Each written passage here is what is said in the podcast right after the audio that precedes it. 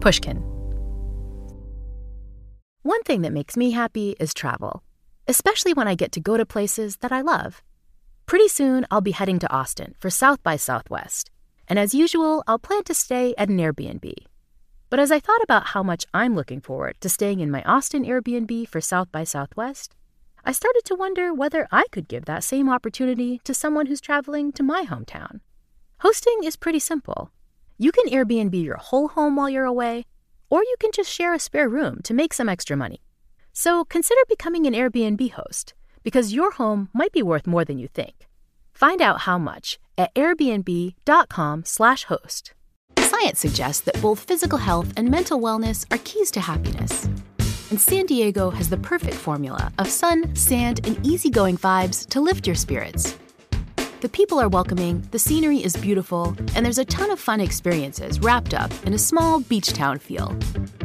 A trip to sunny San Diego can help you rest, recharge, and hopefully return to life feeling reinvigorated. Find your happiness at san diego.org today. Funded in part with City of San Diego Tourism Marketing District Assessment Funds. These days, I've been thinking more and more about how to improve my happiness through my senses. And one of the most effective sensory experiences for boosting well being comes through smell. And that's why I'm a huge fan of Mrs. Meyer's. Mrs. Meyer's lets you clean your home with smells from nature. They offer a whole collection of household products that are inspired by the garden. My two favorites are lilac, which reminds me of my mom's favorite flower, and mint, which always feels so fresh and clean. So bring the delightful wonders of the outside garden into your home every time you clean. Visit MrsMeyers.com. Most of the time, I like to think I'm a relatively nice person. But if I'm being completely honest, there is one person out there that I do tend to screw over constantly. Now, mind you, I don't intend to be a jerk to this person. I mean, I actually care about her a lot. So I'm not purposefully out to get her. But I do inadvertently wind up making her life a lot more difficult. I've roped her into doing all kinds of things she didn't want to deal with. I've cheated her out of money. I've made her pick up the pieces whenever I miss a work deadline. And I've even forced her to eat healthier while I get to pig out. This poor girl winds up being the collateral damage in nearly every bad decision I've ever made. So, who is this easy mark? That person I'm constantly sabotaging? She is future Laurie. She's me, just in the future. Tomorrow, Laurie, or next month, Laurie.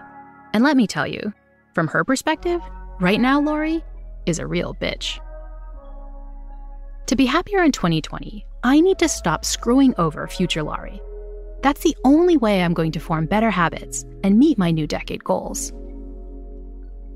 But how do I stop sabotaging my future self? What can we all do to avoid instant gratification and take better care of our tomorrow selves? Our lying minds give us a quick answer to this question. We need willpower. Even if you listened to our last episode, I bet you still have the intuition that gritting your teeth is the way forward. But that just force yourself kind of willpower tends to disappear as soon as times get rough, deserting us in the very moment we need it most. But what if I told you that science teaches us an easier way to kick ourselves into goal mode? One that makes delaying gratification to protect our future selves a total breeze. Sound too good to be true? Well, it gets even more shocking because my favorite thing about this willpower supercharge strategy is that it doesn't just help you achieve your future goals, it can also make you happier in the process. So if you're ready to harness some self control and feel better, then join me, Dr. Laurie Santos, for the next installment of The Happiness Lab 2020.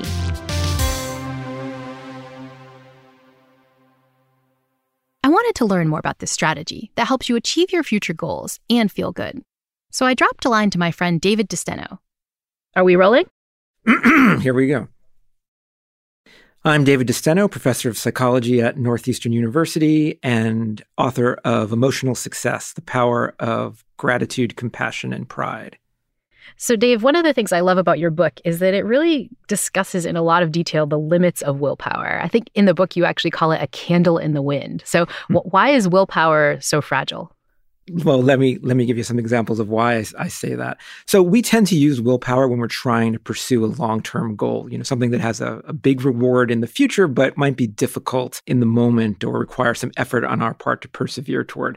You know, whether you're trying to study to do well in school or, or on an exam, exercising and eating right, saving money rather than buying the new iPhone.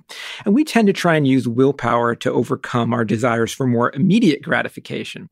And if it's something that we consider even more important, you know, this time of the year, we can think about New Year's resolutions, right? 8% of New Year's resolutions are kept till the year's end. 25% are gone in the first week or two of January. And so we're doing something really wrong, right? If, if pursuing our long term goals, we all know leads to success, yet our failure rate is that high. And there's a lot of reasons why willpower is weak for most of our history here on Earth as a human species, the future was very uncertain. I didn't know if the food I was looking at was going to be here tomorrow. I didn't know if I was going to be here in two months. Um, but now the world is a lot more certain, and it's just that our mental calibration hasn't hasn't caught up to to that certainty.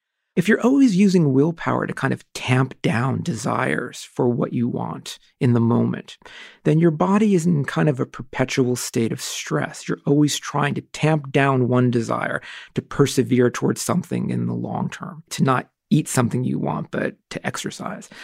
That is a problem. Work by Greg Miller, who's a psychologist at Northwestern University, was looking at this in terms of students in high school and college who were studying for exams what he found is when you train kids in these cognitive strategies to build willpower, to build grit, to kind of suppress their desires, yeah, they perform better, but there was actually premature aging to their DNA because of the stress, which, if you extrapolate out, means, yeah, I'm doing better, but I'm not going to be around as long to enjoy the, the fruits of that, of that success. But the other problem is oftentimes we choose not to invoke willpower in the first place because we're really good as humans at engaging in, in rationalization, right? I deserve the extra scoop of Ben and Jerry's. I've been good this week. I deserve to spend money on myself or whatever it might be. And if we go that route, we're not going to engage in willpower in the first place. We're going to give ourselves the easy way out this looks pretty bad for New Year's resolutions, right? Like this, this one thing we usually re- rely on, willpower, is not going to save us. So, if, if not willpower, if not pushing ourselves, you know, what can we do? You know, economists talk about this problem as uh, they use a fancy term, which is called intertemporal choice, which basically means do I want an immediate gratification now, or am I willing to forego that so that I can have a better gain in the future? And if you think about why we as a human species have the ability for self control, right? Self control didn't evolve so that I could save for my 401k. None of it existed for most of our evolutionary history. What mattered for our success was the ability to be a little bit selfless as opposed to selfish. That is, to cooperate with others, to be fair, to be honest, to be generous. Those are the traits that allowed us to be good partners and valuable partners to other people. And what underlie those abilities are what I call moral emotions, things like gratitude, things like compassion, things like authentic pride, not arrogance and hubris. They tend to make us more willing to be selfless, to cooperate with others, to engage in self sacrifice, to be willing to tamp down our desires for immediate gratification. You know, people often ask me, Laurie, you know, Dave, if I want to be a success, should I be a nice guy or or a nice woman, or should I be kind of a selfish jerk? And by that I mean, should I cooperate and, and work you know fairly with others or should i basically exploit others and be very self-interested? And and the answer what science shows is you know i say well what's your time frame? Right? And if you if you want to be a success in the short term yeah you can be a jerk. You can be selfish. You can exploit others. Individuals who are self-interested who exploit other people's rise very quickly. But over time, they begin to fail because no one wants to cooperate with them. No one wants to work with them. And individuals who are selfless, who have the ability to control their desires for immediate gratification and selfish behaviors, do well in the long run. And so, a lot of what I argue in, in this book and in my work is that we are not using the emotional tools that we have in our arsenal to help us succeed in the long run. We're relying on these weaker tools of kind of tamping down emotional responses via willpower that research has shown are pretty fragile. So let's zoom in on one of these tools in particular. You mentioned mm-hmm. gratitude. Like, what is gratitude? Yeah, so gratitude is the emotion that we feel when someone gives us something of value at some cost to themselves. A present or financial assistance, it can be, you know, a shoulder to cry on, it can be someone who's going to help us and mentor us. The important thing about it is that we feel that the benefit that this person is giving us, we couldn't achieve very easily on our own. And they're doing it not to help themselves, but at some cost. And it's not a feeling of indebtedness in the in the negative sense, but a feeling of of this person really helped me and I value that and I want to go above and beyond to pay them back. That feeling is gratitude. I mean, gratitude sounds awesome and it increases happiness, but you know, at, at first blush, it doesn't seem obvious that this emotion has anything to do with willpower. You know, that, that feeling grateful isn't going to help me eat healthier or get to the gym in the morning. But like, what's the connection there?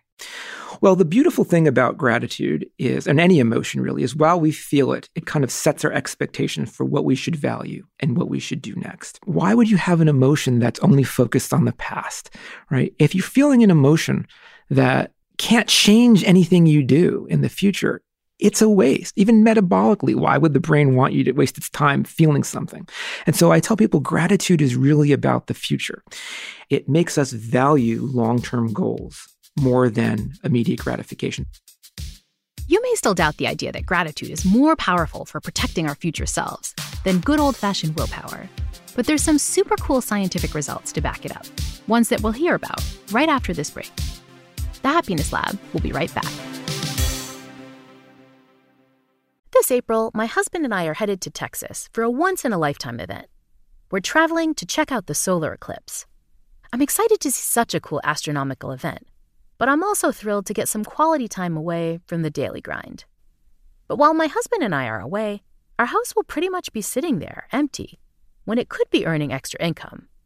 I often stay in Airbnbs when I travel, which got me thinking maybe my home could be earning some money while I'm away. Maybe you have some extra space in your home, or maybe you have a whole house to host. Maybe you, like me, are going on vacation somewhere cool, and your home is going to be sitting there empty in every one of these cases, you can Airbnb your empty space. I mean, the way I see it, if you're not using your space, you have two options. You can just let it sit there empty, or you can make some money off it. You probably already have an Airbnb. You just need to start using it. Your home might be worth more than you think. Find out how much at airbnb.com/host. For ages, people have bought stuff in order to feel better. Our attempts at retail therapy involve things like clothes, electronics, furniture, you name it. Some people with the right paychecks even spring for very, very high ticket items, like luxury cars or super expensive jewelry. But some luxury items out there are way, way too excessive. For example, did you know there's a luxury mattress that sells for, are you ready for this? $630,000. You heard that correctly, 630,000. You have to ask, how is that even possible? It begs the question what even is luxury? At Saatva, they believe that a true luxury mattress has to do one happiness inducing thing really well it's got to help you sleep better. And that's exactly what every Saatva is designed to do. Saatvas are specially engineered to give you the best night's sleep you've ever had. If you're looking for something that's truly luxurious and will make you happy 365 days a year, look no further than Saatva. And now save $200 on $1,000 or more at saatva.com slash Laurie. That's S-A-A-T-V-A dot com slash Laurie. Science suggests that both physical health and mental wellness are keys to happiness. And San Diego has the perfect formula of sun, sand, and easygoing vibes to lift your spirits. The people are welcoming, the scenery is beautiful, and there's a ton of fun experiences wrapped up in a small beach town feel. A trip to sunny San Diego can help you rest, recharge, and hopefully return to life feeling reinvigorated.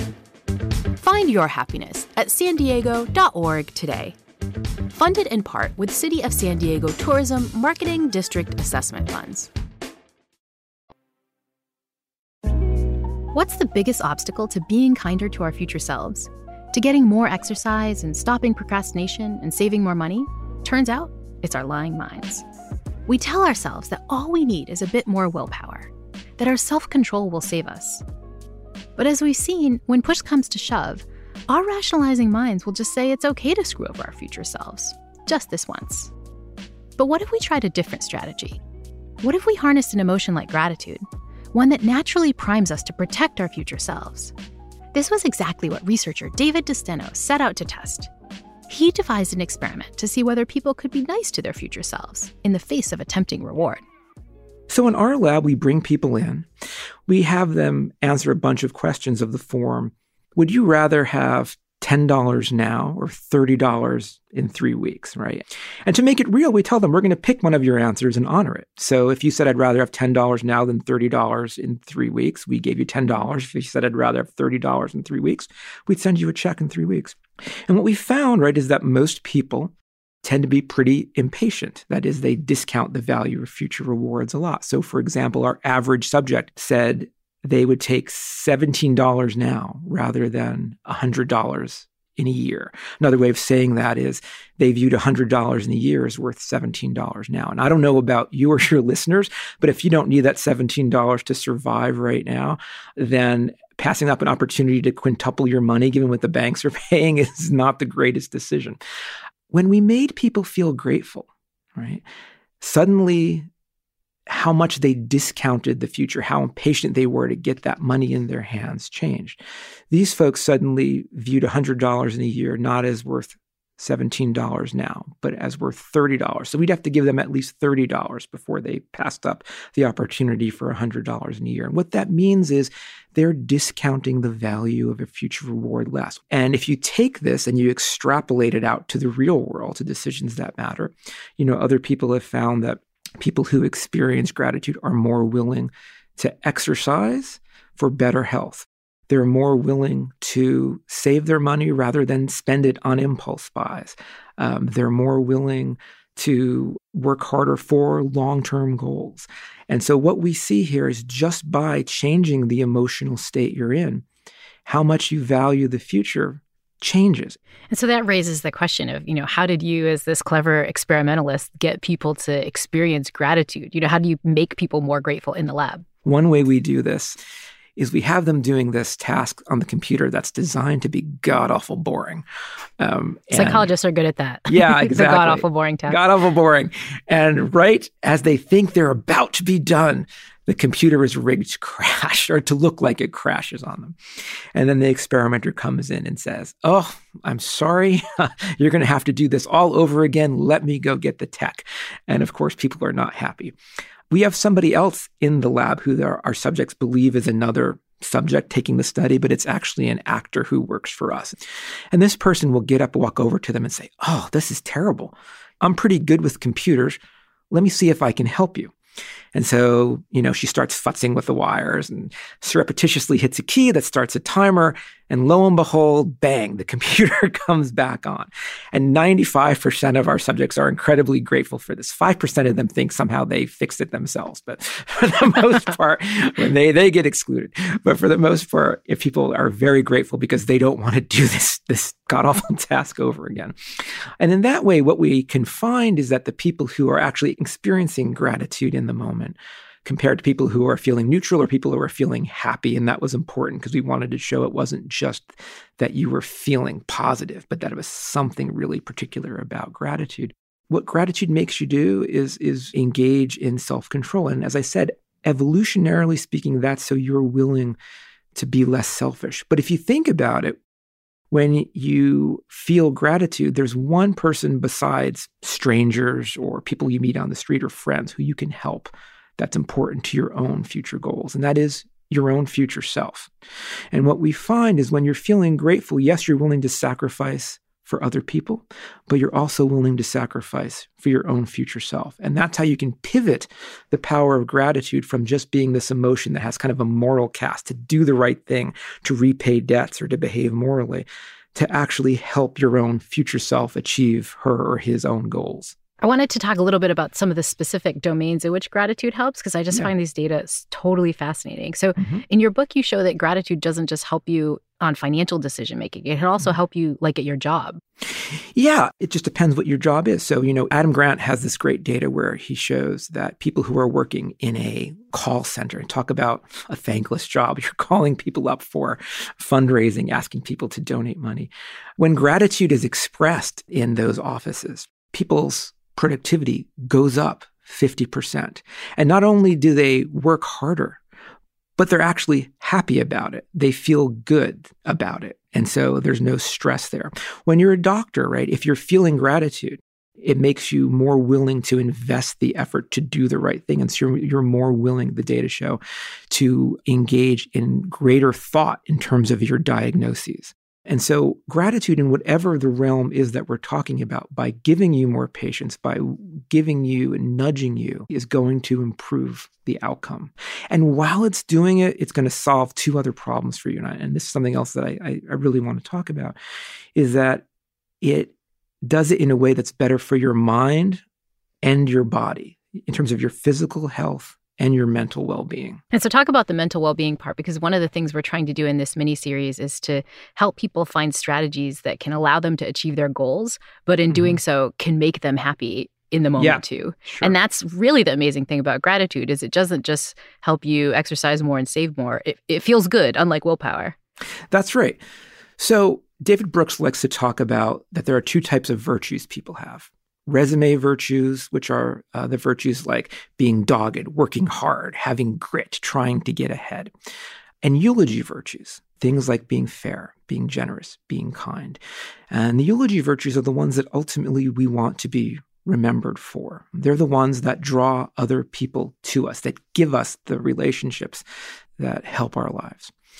And so if we're pursuing our own success in whatever realm it might be, you know, as I said, for, for millennia, the way to do that was to have good character, to be fair, be generous. It used to be that eulogy virtues and resume virtues were the same. There was no difference between them. But because of the way we structure our lives now, we can pursue success in a very atomistic manner. That is, you know, we can just be dogged. And if we earn enough money, we can meet all of our needs. We don't have to have other people around us as much. But that leads to a not very fulfilling life, and it's, it's, it's a very stressful existence. When you choose to pursue success by cultivating emotions like gratitude, by virtue of what you're doing, yes, it's going to give you the self control to pursue your goals, to have patience, to persevere in the face of difficulty. But it's also going to change your relationships, right? When we feel gratitude, not only do we work harder, but we show more appreciation to others around us. It makes us behave more loyally. It makes us behave more compassionately toward other people. And so we build that social safety net that are there to buttress us. And so, you know, when you look at, at gratitude, people who feel more gratitude, yes, they exercise more. Yes, they save more. Yes, they get ahead in life more. But they also sleep better at night. They also have better blood pressure. They show less stress reactivity than do people who don't experience gratitude more often. Uh, they even have better cholesterol. Um, how and why these things are intertwined is, is an interesting story, you know, having to do with the stress and, and do they exercise more because of that gratitude, et cetera. But gratitude really is a buffer. It helps us pursue our resume virtues and our eulogy virtues at the same time. What's so striking about this, though, is that I think if you asked people, people often think those resume virtues and eulogy virtues are in conflict, right? Like, you yeah. know, to, to, boost up your resume, you got to, you know, stop feeling right. for your fellow man. And That's like, but, right. But it's just the opposite. So, so much of this podcast is about the idea that our minds are leading us astray, right? We have this bad intuition about what gratitude's going to do. Like it makes us weak. You know, it's going to make us help others rather than getting yeah, ahead in life. Yeah. And part of that, right, is, you know, I think our resume and our eulogy virtues, we think of them as distinct. But for most of our evolutionary history, they weren't. And we're kind of told that, you know, the way to succeed is to be self-interested. But if you actually look at the data, it's not true. you know, I think we're being sold a, a bill of goods. You know, it is in the short term, right? The faster way is to kind of be self interested. But in the long run, it is people who experience gratitude, who experience compassion and empathy that do really really well. You know, my, my friend Bob Frank's an economist at, at Cornell, and he wrote this great book uh, called Success and Luck. And he talks about the illusion that people have that the way that any of us succeeded was through our own self determination. And I'm not saying that doesn't matter. Of course it does. But there's a lot of luck along the way. And if you think about what a lot of luck is, is it's not really luck. It's people opening doors for us. It's people supporting us in our hours of need and, and helping us out and us doing the same for them, right? That's what a lot of luck is, not all. When people do that for us, we feel gratitude. And when we feel gratitude, it makes us not only want to pay those people back, but to pay it forward to other people. So, for example, in our studies that we were talking about, when we make people feel gratitude in the lab, and then they they leave the lab thinking the experiment is over, and we have a stranger approach them who asks for help they'll help the stranger too. And the reason why is when you feel gratitude, it makes you want to help someone else, right? It, the, the, the brain is, is, is nudging you that way because in the long term, that's a successful strategy.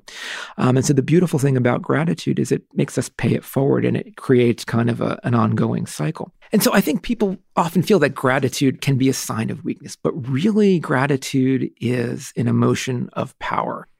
And so hopefully the listeners are sold on this idea that becoming more grateful is a good thing. But then that raises the question how do you do that? What can yeah. listeners do to improve their sense of gratitude? Um, one strategy is simply doing daily reflections, um, thinking for a few minutes about what it is that you're grateful for in life. Lots of people do gratitude diaries. The trick there, right, is we all have the two or three things that we're incredibly grateful for in our lives. But if you think about the same things over and over again, they're going to lose their power. You're going to habituate to it. It's going to become boring. And so think about little things. Think about the person who gave you their seat on the bus or the subway. Think about the person who gave you directions, who let you in on the highway, someone who held the door for you. And you might say, Dave, really, is that going to work? It does. So, you know, I told you earlier about the way we induce gratitude in our lab, where we have these, these big shenanigans we go through where computers crash on people. But when we simply ask people, reflect on something in your life that you're grateful for, whether it's something somebody did for you, your parents, a friend, the universe, if you believe in God, God, whatever it might be, those simple reflections produce the same exact effects. And so it may sound trite, but it's not. Cultivating gratitude daily in your life. Uh, we'll do this through reflections. Another way is to engage in something called the reciprocity ring. This is great if you have an office and you're trying to create a culture of gratitude or a classroom or even for families at home. Have everybody take a post it note and write on the post it note something they need help with. Then on a board or on the refrigerator or wherever it might be, stick up those post it notes in kind of a circle. Now, everybody take a different color post it note and write your name on it and go up and stick it next to a post it note that's up there already where a person's requesting help. So you're saying, ah, John says he needs help with this. I, Dave, am going to help him with this, right? And then what you do is draw lines or tie strings or tape, whatever you might be. And what you'll see is connections in this circle. And then most importantly, go give that assistance that you said. And what this does is, is a few things. One, it shows that asking for help is okay and offering to help is okay. And by you actually helping the person who you said you were going to help, that person feels gratitude. And what our research shows is when that person feels gratitude, it increases the probability very dramatically that they're just going to go and offer help to someone else. And it's a way of creating kind of a norm and a culture for gratitude in your family or your classroom or your workplace. Have you used this in your lab or in your own family? Yeah, I, you know, before I started doing this research, I wouldn't say I wasn't you know, ungrateful person, but I, I, I don't think I thought a lot about gratitude in my life. But what I realized through doing this work is that you can curate your own emotional life, right? Emotions don't just happen to us. We can curate what we feel by by taking time to think about what we want to feel by paying attention to the people that help us as opposed to the people that annoy us and so what i've begun to do in my own daily life now is to do that is to is to focus on when somebody does something for me or someone helps me to not say thank you and quickly move by that but to focus on it for a few minutes to curate the emotions that i feel are important and valuable in my daily experience as opposed to the ones that aren't.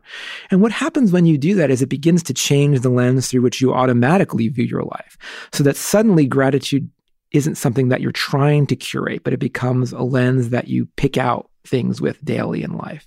And I think it, you know, it becomes a habit in some ways. And the beautiful thing about gratitude is as opposed to habits is, you know, if, if I have a habit to save money, that works for saving money. If I have a habit to study, that works for studying. But if I have a habit to experience gratitude, that's going to bleed over into making me better able to pursue my long-term goals in any realm. And uh, I, yeah, I would, you know, encourage your listeners to to try and create gratitude as a habit. After talking to Dave and hearing about his work, I've decided on a personal goal for this new decade. I'm going to stop sabotaging future Laurie. I'm going to stop assuming that willpower will save me. Instead, I'm going to harness the power of my moral emotions. I'm going to work harder to become a bit more grateful, starting now. So here goes. I'm so grateful that Dave and so many other scientists took time out of their busy schedules to share these insights with us. I'm so, so thankful that we all have a fresh start with this new decade to make a bunch of positive changes that we want to see in 2020. And I'm so, so grateful for you. Thanks so much for listening to this podcast. And thank you for being a part of this journey to use science to live a little bit better. And finally, I'd be super grateful if you joined Future Laurie for our third bonus episode of the Happiness Lab 2020.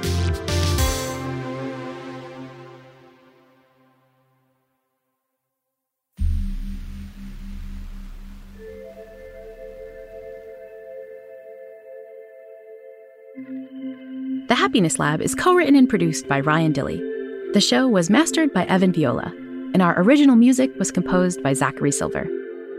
Special thanks to Ben Davis, Mia LaBelle, Julia Barton, Carly Migliori, Heather Fain, Maggie Taylor, Maya Koenig, and Jacob Weisberg. The Happiness Lab is brought to you by Pushkin Industries.